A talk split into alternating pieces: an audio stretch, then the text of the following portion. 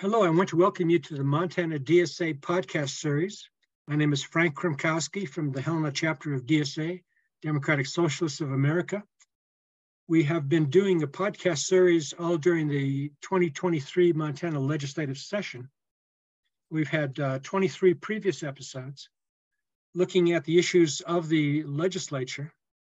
DSA has a legislative action committee that has been working since last fall, when that committee was working on some of the legislative referendums, or one particular one that was very regressive and going against the rights of women and families.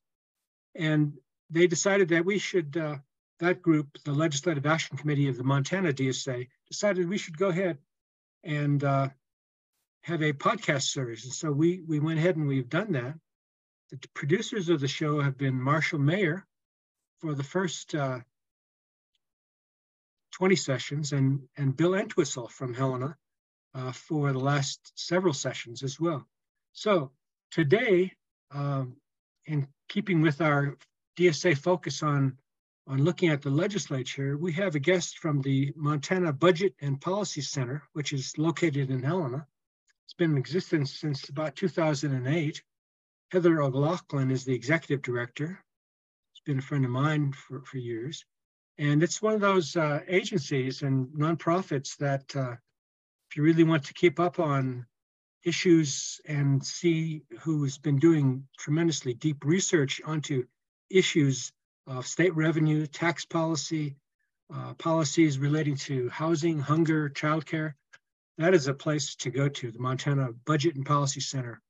Our guest today is Rose Bender, who's the Director of Research at the Montana Budget and Policy Center. She oversees the research team, which is composed of several very knowledgeable and careful researchers. And that research team studies and advances economic policies that equitably invest in communities.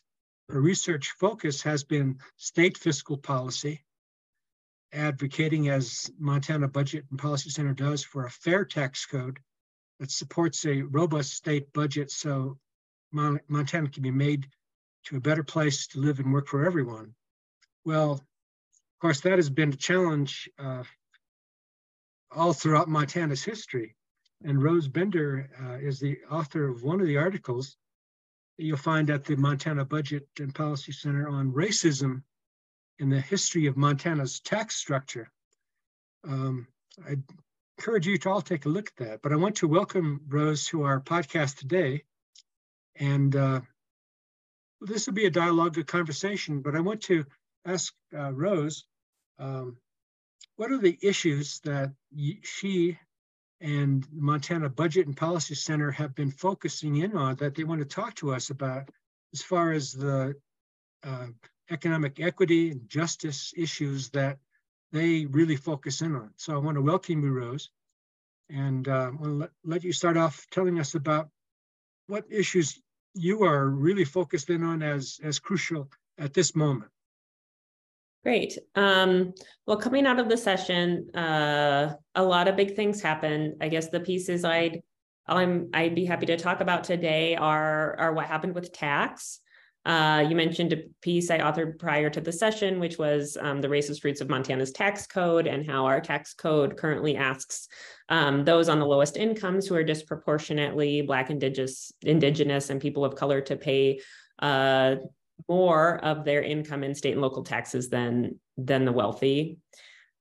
So the changes, I'll get into this a little more, but the changes made this session were not good. They made that worse as a whole. However, there were some hopeful. Going into the session, we had a huge surplus. A lot of that was spent on tax cuts, but it also gave us the opportunity to get some money put in places that needed growth in Montana, that needed help. One of those is provider rates, which I'm happy to talk about further. Housing, affordable housing, we know is a huge issue in Montana right now, and then childcare. Good. Good. Those are very crucial and important topics of concern to a lot of people across Montana, as well as DSA members. Great. Well, why don't I start out with tax? Good. Okay. So the legislature gave away $1 billion in tax cuts just this biennium. Much of that, a lot of that was pushed through in the first half of session in the governor's tax cut package, which included an ongoing income tax cut bill and then some temporary tax rebates, in addition to a few other things. Over 70% of the big ongoing tax cut bill, Senate Bill 121, will go to the wealthiest 20% of Montanans. So that means those making over $600,000 a year in Montana will get around $6,000 a year in tax cuts from that bill ongoing, whereas those up to the median income will get probably less than $100 on average. So maybe enough for a tank of gas. To that, a big concern of ours is the ongoing regressive tax cut. This makes, as I said, our tax code, which currently asks the most from those with the least, it makes that worse. It makes our tax code even more regressive. And then the tax rebates, the legislature gave away almost $900 million in 1- or 2-time tax rebates. These rebates were passed in place of policies that could have helped reform our property tax system to be more sustainable in the long run. And some of that property tax system is the reason our housing is so affordable for some folks. So our property tax system also currently asks those with the least to pay the most. As property taxes aren't tied to income, there is no check or balance in our system to make sure folks aren't paying too much in their income and property taxes. And those who are paying rent pay property taxes through their rent. So the property tax rebates passed, first of all, don't go to renters. So that makes them more available to folks with more income. And then they're not ongoing. There was a proposal in the legislature that came with bipartisan support out of the Legislative Revenue Interim Committee, which was a property tax circuit breaker, a property tax credit that essentially gets hit, or folks are eligible for a credit when their property taxes exceed a certain percentage of their income, which is a great policy to be a check and balance on a property tax system. If this bill would have passed, it would have dropped the effective property tax rate for the lowest 10% of incomes in Montana in half. It would have cut it from almost 9% to less than 5%. So it's so targeted that it would have made a huge difference in the sustainability of our property tax system going forward. And it was so effective that it was not nearly as expensive as those property tax rebates. Those property tax rebates could have paid for 12 years of this tax credit. But instead, we get 2-time rebates, they're pretty small for pretty much homeowners, as opposed to a credit that could help improve our property tax system in the long run. So that's disappointing. Yes, that's very disappointing. I just want to step in and just say, as I've been following the Montana Budget and Policy Center's weekly updates on this, those tax issues and the rebates and so forth towards the richest, ignoring the needs of the low and moderate income folks, in fact, making it worse for them in many ways, has been, of course, a concern of DSA. DSA, Democratic Socialists of America, are interested in getting rid of this wealth inequality and the extremes of wealth and poverty in Montana, as well as across the country. And those bills that you've just highlighted, which didn't pass, and other ones which did pass, seem to come from a mindset that indicates that the low and moderate income folks really mean nothing to these Republican legislators. Yeah, it is unfortunate to see the tax policy pass that did pass. And there's a similar story there with the income tax rebates too. I mean, those are non-refundable, so basically not fully available to folks who have low wages, and then also they're one time, and at the same time as passing a very, very expensive income tax rebate one time, we didn't pass our refundable child tax credit that could have helped families. Again, I think that rebate could have paid for, I think, 14 years of that child tax credit, which has been proven with the experience, looking at the experience from the federal child tax credit, has been proven to be spent on things like food, clothing, just like basic daily expenses for families who need that to help their children. So that was something that was sort of sad in the tax world as well. I will say a piece of that Senate Bill 121, the big income tax cut, did include a small increase to our earned income tax credit, which is a great policy. It's a tax credit that's available to workers with low wages. And but the problem with that bill was that only 6% of the total cost of Senate Bill 121 went to the increase to the earned income tax credit, whereas the rest of it went to this tax cut that benefited the wealthy. So even considering that, the numbers are still the same: $6,000 for the top 1%, less than 100 for anybody under the median. So definitely not a fair bill overall. So let me ask you, because you've been following this so closely, I've watched, a lot of the Senate and House hearings on these bills, and I've not been impressed by the research and background that some of the legislators have put forth when they've voted down these bills or testified against them. Is your perception that the legislators who are passing these regressive tax policies favoring the rich simply are out of touch with the needs and the suffering of lower income Montanans? Or is it that they're in their worldview, those things are just not important? Or is it some combination of things that they do? Because if we're going to dig our way out of this, we have to figure out how to replace those legislators, but also to find out what it was that led people to adopt such regressive policies.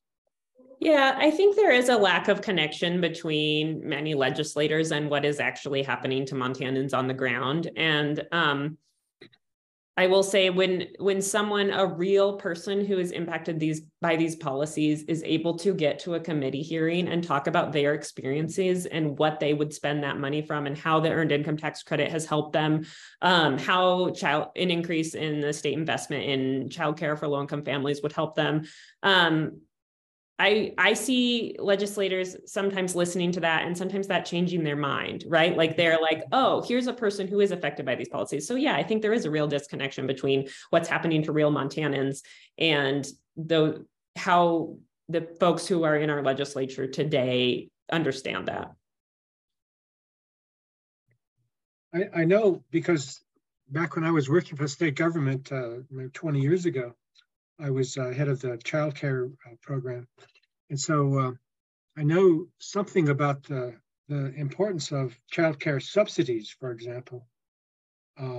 And I recall finding out that there was enough money in these subsidies for only 10% of the mothers and fathers who were eligible for those programs. So, I mean, there's an injustice right there, but that situation seems to be continuing in a variety of ways, that even though there are some minuscule improvements, they're still not touching the depth of the issues in housing and childcare and in healthcare that are affecting most Montanans. Most Montanans are not in that upper bracket that you're talking about. Yeah, completely. Speaking of childcare, we worked hard this session to help pass a bill, House Bill 648, which we're now waiting on the governor to sign. This bill is so important and would increase eligibility for those folks who are on our Best Beginnings Child Care Scholarship Program. So this is working families with low incomes who need support with childcare to get back to work. I mean, many women are still not back to full-time work post-pandemic, and this is a bill that would help many of those families afford to be able to work, as ridiculous as that sounds. Mm-hmm. This bill caps co-pays for folks at 9% of income, and then increases the eligibility for folks to 185% of the federal poverty level. So you're looking at pretty low income families. Mm-hmm. So it would serve an additional 723 children, which would help many families be able to move into the workforce. And as we all know, we're having trouble finding folks to be in our workforce right now, especially in some of those lower wage jobs. So our ask is for the governor to please sign House Bill 648 and make an investment in childcare for families who are trying to work. So do you imagine, has he given some clues as to whether he's going to sign that bill? It's a big question mark right now, I think. So pressure is good. Pressure is good. Calls into the governor's office to sign House Bill 648 would be a good thing right now. So what are some of the other bills and issues, such as the housing one that you mentioned, that you could tell us a little bit more about what happened, what didn't happen, and what should have happened in your mind? Sure. I can move into provider rates. So provider rates determine, just a little background, the provider rates determine the reimbursement rate for Medicaid providers, and an adequate reimbursement rate is necessary to ensure care is available for those who need it. I think some of low provider rates sometimes result in wages being too low for it to be sustainable for folks to be able to take these jobs and also afford childcare or what have you. Before the legislature convened, the state conducted a provider rate study over the interim. So this rate study focused on the significant impact of COVID-19 on service delivery, the cost to sustain high quality services, and how to address workforce shortages. And this study determined the rate increase required to maintain high quality services.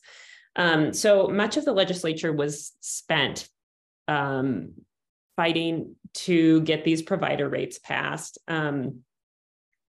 Representative Cafaro had a bill that she just worked on throughout the entire session. In the end, the legislature did make a significant investment in provider rates, and today we only have a $9 million gap between what has been funded and the study's recommendations, which is a serious improvement over where we were going into the session. These provider rates will seriously help Montana address workforce challenges and the industry and providing high quality services. So we're happy to see the huge investment that was made. We want to see this going forward and even increased, because it, as I said, like, there's a $9 million gap between what that study recommended and what we got. Mm-hmm. And as far as affordable housing issues and renters relief or changing rules that would affect renters, what's your perspective on some of the things that happened in the legislature and some things that should have happened in the legislature? Yeah, that's a good question. Affordable housing was another issue that they were fighting on tooth and nail until the last second of sine die, or when the legislature ended. In the end, there was a big housing investment bill passed. There's some work that needs to be done moving forward to make sure that the money that was put into that bill will be actually going to housing for families who cannot find or afford housing. So I'll get into the details a little bit. There was $100 million for local government infrastructure, water and sewer projects that are tied to housing development. There is language requiring some density, and the governor's economic development office is going to need to establish a policy for long-term sustainability. But this will provide an opportunity for stakeholders interested in affordable housing to keep close watch and just make sure, like I said, this money is going to projects that actually help families who are having trouble finding and affording housing. And then there was also an additional $50 million put into some coal trust money that is available for projects, for housing projects. Unfortunately, the interest rate requirement for that money was increased a bit. And so the result is that for projects with very low income families, those projects may not pencil out, but there are some other types of projects that money will likely pencil out for. And again, I just encourage stakeholders interested in affordable housing to follow this throughout the interim, see what kind of projects are getting funded, what impact this has on our affordable housing issue in Montana. And if it is not making the impact we need to look at this issue. Likely we're going to be needing to look at this issue again in the 2025 session. I would think that would be the case, because even though there were some dollars put into housing. From what I've read, in the Montana Free Press, as well as what I've learned in dealing and being part of a project here in Helena called Moving the Needle on Housing. It's a local project to deal with the housing crisis, actually housing emergency in the Helena area, as one of our members of our groups stressed. There are so many people on waiting lists for subsidized housing, and people who are living in places where no human being should actually live, because they're mold infested or simply situations where people, like especially women, are living with abusers because they have nowhere else to go. They can go to the Friendship Center, which is the domestic violence shelter here in Helena, or the YWCA, but they're always full. And the waiting lists have hundreds and hundreds of names of people waiting for housing that might become available if they were lucky enough to get on that waiting list and get a Section 8 housing voucher, for example.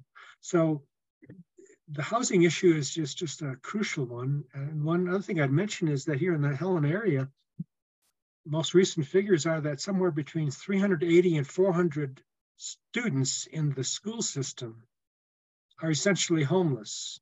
They do not go home to a home that would be a normal family home. They're either out on the streets, or they're couch surfing, or they're finding someplace on a day-to-day basis to go. And so this housing and affordable housing issue is just a tremendous crisis here in Helena. And we're not the worst place in Montana. We had Elizabeth Marum from Bozeman, who I think you might know, as one of our podcast guests about a month ago. And she was explaining that, the situation in Bozeman is probably the worst in all of the state because of the tremendous increases in rents and increases in the average cost of a home. In Helena, it's about $430,000 if you're lucky enough to try to buy a home. But in Bozeman, it's over $800,000. That's out of this world, crazy, and it's a crisis. So that housing thing is something, as you say, to really watch very carefully, and to see what kinds of projects are being funded with that money. I know that Representative Kim Abbott was one of the people who helped to put that bill forth. I think that's the bill that finally got passed in some form, if I'm correct. But she had proposed and was very surprised that she got some Republican co-sponsorship and support for that bill.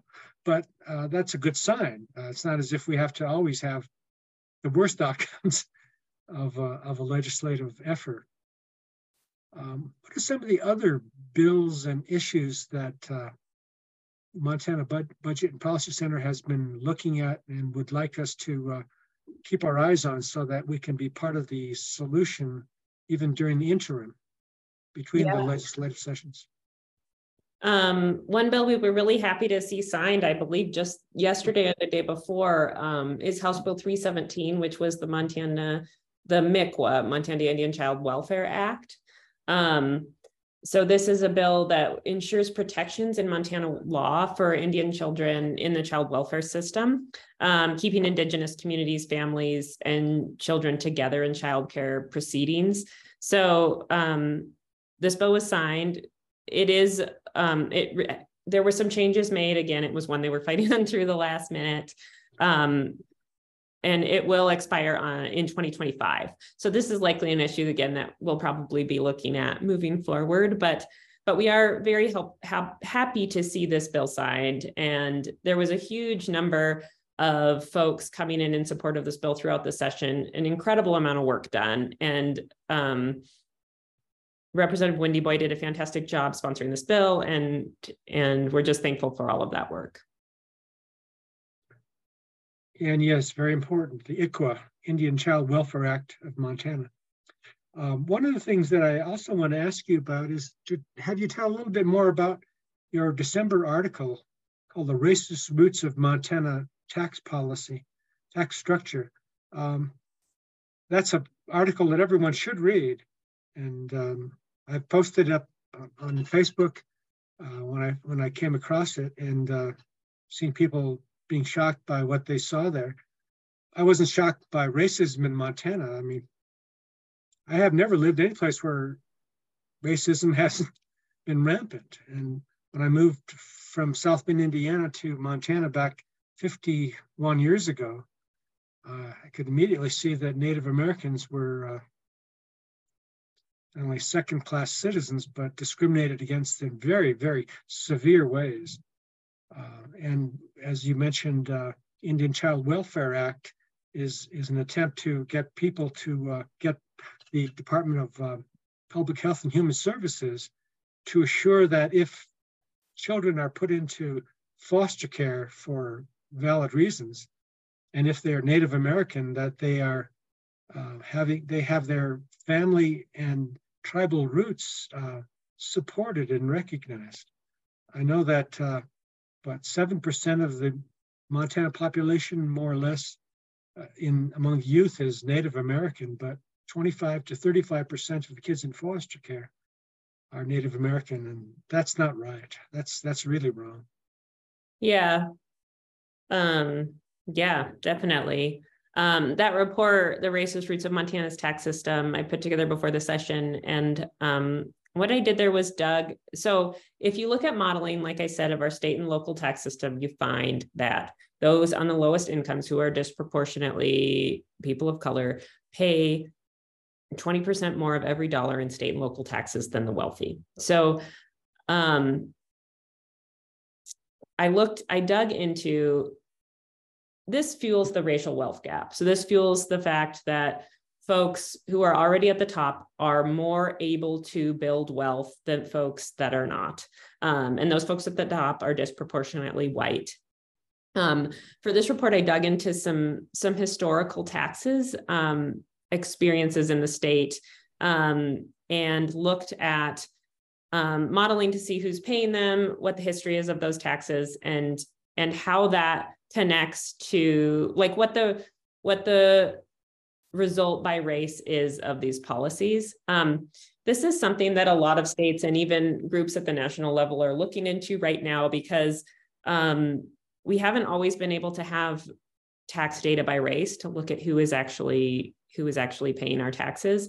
And Dorothy Brown wrote a book not too long ago that dug into this issue at the federal level. And it's a fantastic book. And her book, she became interested in this because she was filing her parents' taxes. And she was saying, well, why are they paying such a higher rate compared to me? And started digging into these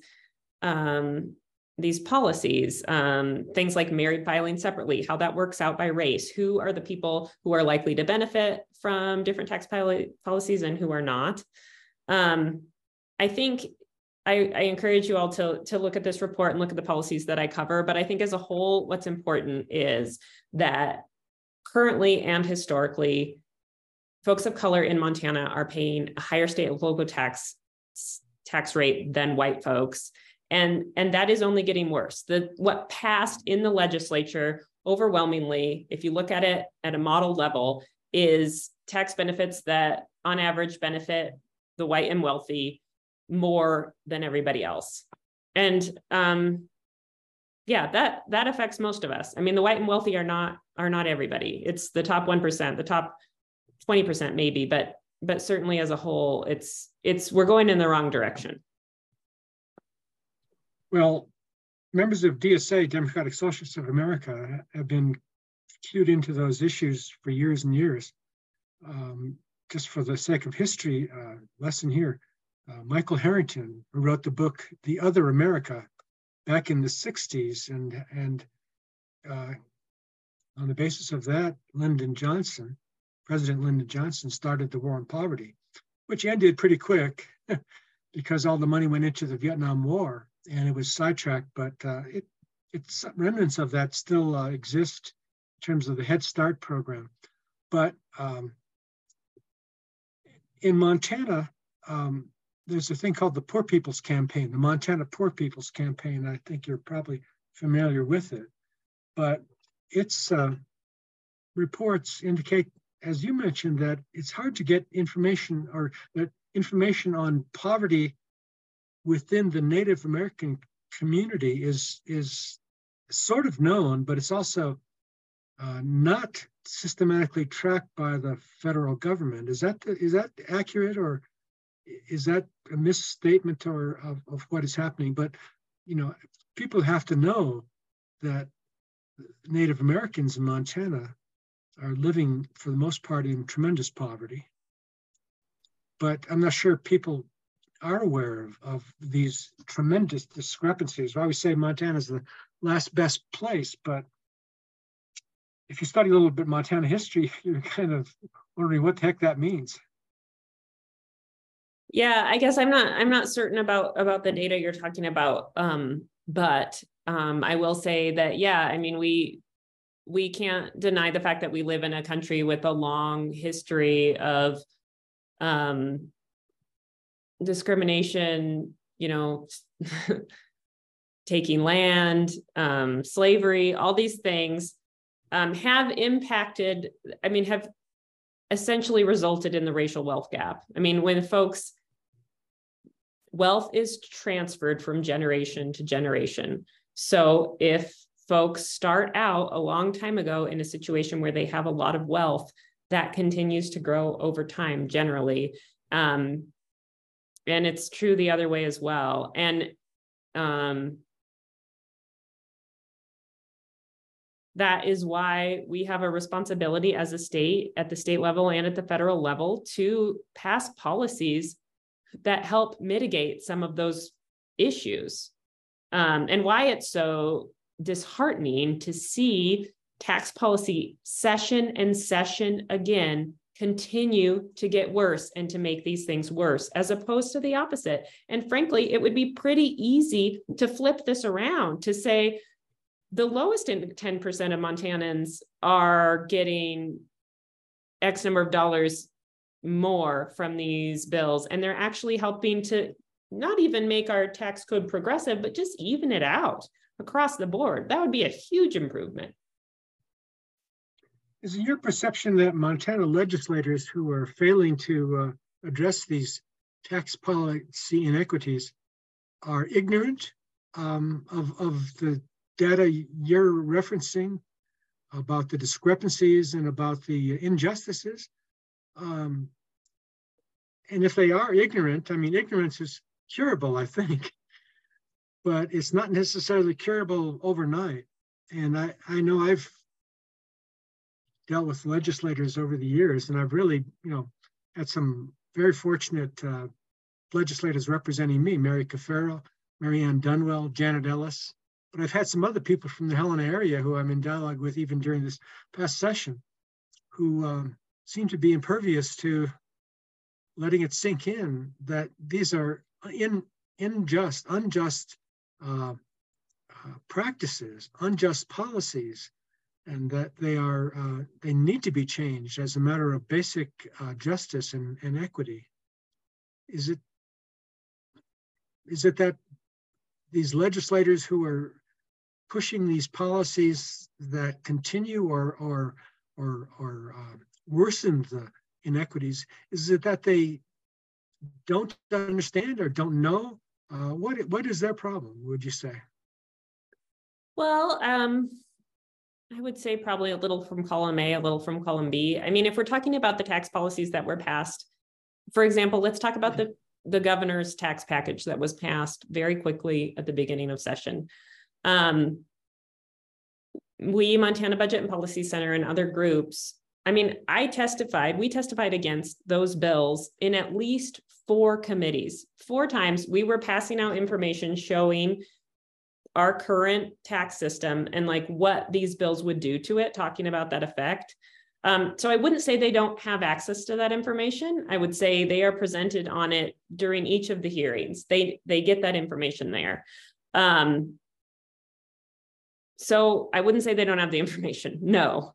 I think there are some myths that are like the bootstrap mentality that some of these folks buy into, right? Like these folks that have lower incomes, well, they need to just bootstrap up and figure it out and fix it themselves. But I think within that belief is a real ignorance on what it actually, what the experience of someone who has grown up in a situation different from yours is like, and what sort of things would be, what sort of things our society should be investing in to help folks do exactly that. And DSA members since 1982, which is when DSA was founded, have been trying to work with legislative candidates across the country to help change those policies. But it's been a very long, tough struggle. And it isn't as if people haven't been working on this only since 1982. And you have Martin Luther King Jr., who was a democratic socialist, as most people now realize when they finally start doing a little study. But he was killed at the time when he was pushing for a tremendous Poor People's Campaign. His was the original Poor People's Campaign back in 1968. And he was in Memphis, Tennessee, working with the garbage workers there who were horribly mistreated. And there's some tragic deaths occurring among garbage workers there. But I'm thinking that these struggles have been going on for a long, long time. And I mean, I guess I'd be talking about thousands of years. Back in BC, you had Plato, the philosopher in Athens, writing a book called The Republic. And that book asked the question, what would it take to achieve a just society? And it's an interesting book that not that many people read, but the reason I say this struggle has been going on a long time is that at the heart of Plato's Republic, there's a section of the dialogue, and it's a dialogue. It's not an essay. It's a dialogue between Socrates and others. And someone asks Socrates, "Well, what do we have to do to get leaders that are full of justice and will lead us to justice?" And he ironically answered, "Well, we're going to have to tell a big lie." And that big lie, he said, was that all men are brothers. We're not, and we should treat all of us as brothers and sisters. That's the reality of what it would take. And when you have people, disregarding the sufferings of other people and saying they're not just important, or they should pull themselves up by their bootstraps, those lazy bums, they are part of the group that Plato and Socrates were talking about years and years ago. I'm talking about 2,000 years ago. And of course, the Hebrew and Jewish prophets and teachings of Jesus all focused in on turning our attention to the least of the brethren, the most vulnerable, the little ones. And boy, that seems like that has not yet come to fruition here in Montana for sure. Let me ask you a couple more questions about the work of the Montana Budget and Policy Center. I know you don't only work during the legislative sessions, but your team of researchers and advocates are working with partners on various kinds of projects. But tell me a little bit more about how the Montana Budget and Policy Center chooses the projects that it decides to research and the allies that it works with. And what are some of the most important kind of things that you'll be working on as far as continuing research? Maybe it'll be the same things we've just talked about, but what is the Montana Budget and Policy Center's strategic plan for being part of the solution to all these inequities that you and I have been mentioning? Yeah, thank you for the question. We have a theory of change we put together somewhat recently and updated, and it is centered on building power. So we are not a grassroots organizing organization, but our work involves working with other grassroots organizing organizations. So we work very closely with groups like Montana Women Vote, to essentially, we're trying to get research out and information out to folks to make it more accessible so they can participate in the public process and make sustainable change, and even just know what's going on in the legislature. I think there's a real lack of information getting where it needs to go there too. Thanks for working on this interim. Well, there's a long list, and that's a good question. Childcare, certainly, housing, certainly. We're always working on tracking the budget and tax. And essentially, we also have a lot of state tribal work they do, including tracking the State Tribal Relations Committee, working on investments in Indian country. All of this work, I mean, our mission is to help advance policies and do research that promote opportunity for all Montanans, and in particular, lower to moderate income Montanans. So it's a pretty broad bucket of items. But yeah, those are the things we're kind of watching. In terms of women's issues that Montana Women Vote especially focuses in on, and also Montana Now, National Organization for Women, based in Bozeman with Jan Strout, who I believe you know as well. They're constantly working on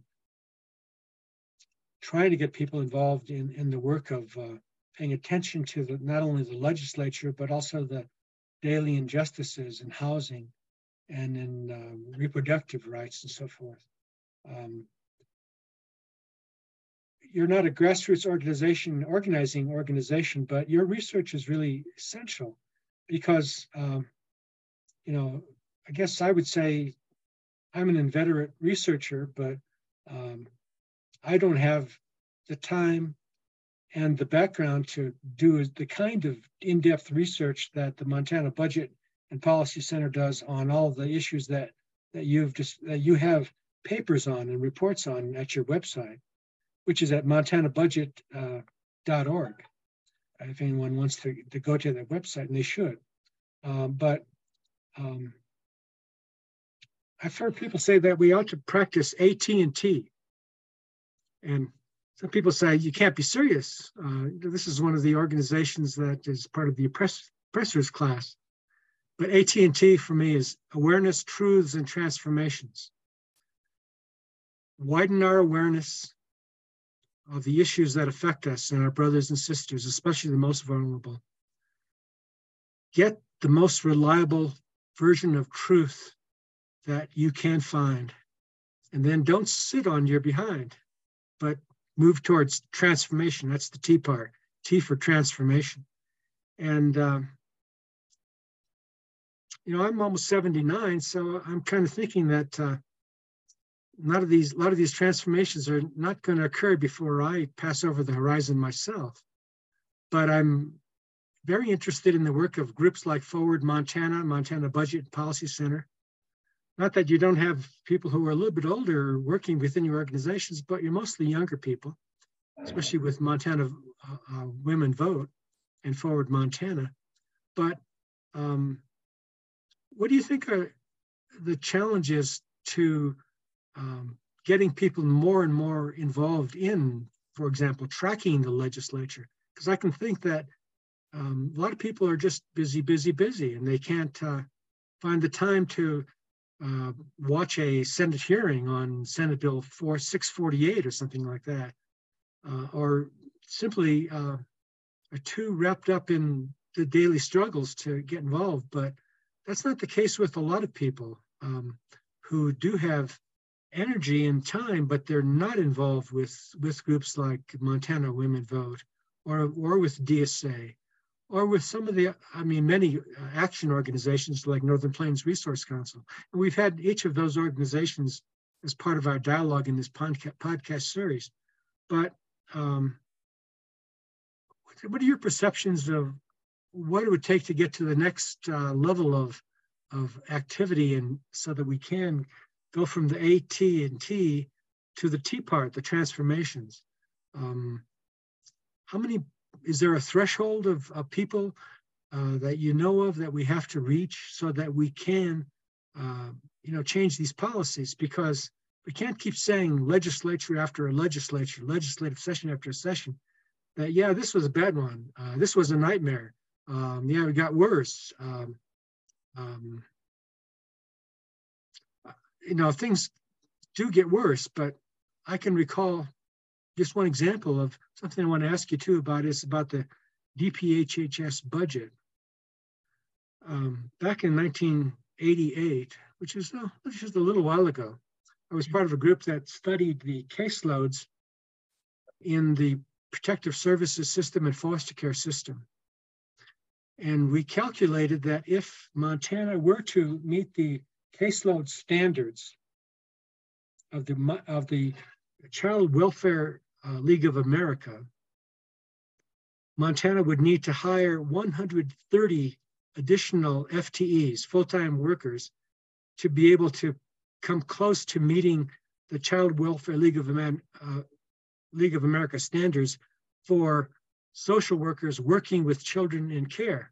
Well, back in '89 then, I met Stan Stevens, who was the new governor, talked to him about this report and reported to him that what I just told you here, and said that in other states, 11 other states and localities where situations like the ones we discovered had happened, the courts had intervened and put in conservators, overseers to take over those family services and protective services organizations, and were ordered to hire additional workers. Well, Stan Stevens, who was a former radio broadcaster, right-wing radio broadcaster, who became governor back in '89, I guess, listened to us and he said, I get sued every day.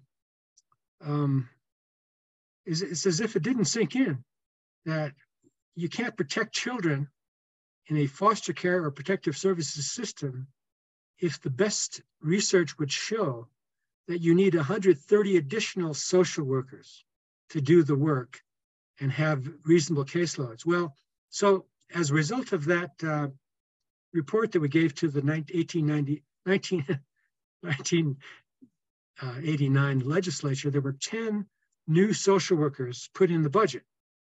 But 2 years later, we calculated that it was an illusion, because there was a thing called, and I'm not sure what it is now, a thing called vacancy savings. It's a policy that says is legislatively mandated that if you're going to have the budget we have assigned to you and hire new workers, you have to maintain a certain level of vacant positions. And so even though you had 10 in 1989, you had 10 more workers, in 1991, just a couple of years later, it was determined that because of vacancy savings, although you had 10 more workers on the books, there were 2 full-time FTEs less who actually worked. So the situation was totally illusory. And I'm just wondering, with things like the provider rate, things that you mentioned for rates for providers and for the state hospital workers and things like that, are those issues that are solvable given the current attitudes in the Montana legislature on funding essentials that protect our children and our families? It's a good question. I think, are they solvable? Well, I think I don't know. We make progress on these things over long-term periods. And I think sometimes then we take steps back. And I think too, when we're thinking about like child protective service caseloads, which is very important and certainly needs to see the money they need to see to do that work. I also just think we need to think more big picture about how we're spending money as a whole. Like, why are those kids in foster care? Well, I would guess a lot of them are probably there because of housing issues. Well, you know why they can't have sustainable housing? Because we have an affordable housing crisis that we're not adequately investing in fixing in the state at this time. Like I said, I'd like to see progress over the interim in that, but All of these things are connected. How we spend our state resources and support Montana families results in either more children entering these, also the juvenile justice system is connected, right? Like if we can invest in the front end and help folks afford food, housing, the things they need to keep their family healthy and safe, then we're not going to be needing to spend that money on the justice side or in the child protective services side. Well, Rose, I know that you have other things to work on today and have graciously given us your time to share your review of the legislature and of your concerns and your views about what next steps need to be taken. To end, because we have to end just shortly, but I want to give you a chance to just say one more thing about what you want to say about the issues and concerns of the Montana Budgets and Policy Center, and how people might take advantage of the fact that you exist with your team of researchers and people committed to social and economic justice. Oh, thank you. Yeah. Well, you can go to our website and sign up for our newsletters. We send them out frequently during the legislative session, and we'll be sending some out post-legislative session when we get some products together summarizing. We'll be putting together 3 reports that will be coming out soon. One covering the budget, what's in, what was in, what's out, what's the takeaways from the budget and the state investments this session. 2, state tribal, how has funding for state tribal investments changed? What bills that affect Indian country were passed, which were not passed? What's the status at the end of the session? And then the same with tax. Big picture, what are the takeaways with tax this session? So keep your eye out for those. Sign up for our newsletter. We're also on social media at Montana Budget. You can find us there. And yeah, feel free to reach out as well. You can find our contact information on our website. Well, great. Thank you very much, Rose. I can only say that I highly recommend the Montana Budget and Policy Center here in Helena as a source of continued inspiration and research. Some people say the busy, busy, busy, but one of the things I like about the Montana Budget Policy Center is that they study, study, study. And they're always trying to get down to the roots of what's been going on and then share it with the rest of us. So I want to thank you and Heather O'Loughlin and all your other colleagues there at the Montana Budget and Policy Center. Thank you for your time being with us in the Montana DSA podcast here on May 25th. And I look forward to working with you on projects and research results in the future. So thank you very, very much for being with us today. Thank you.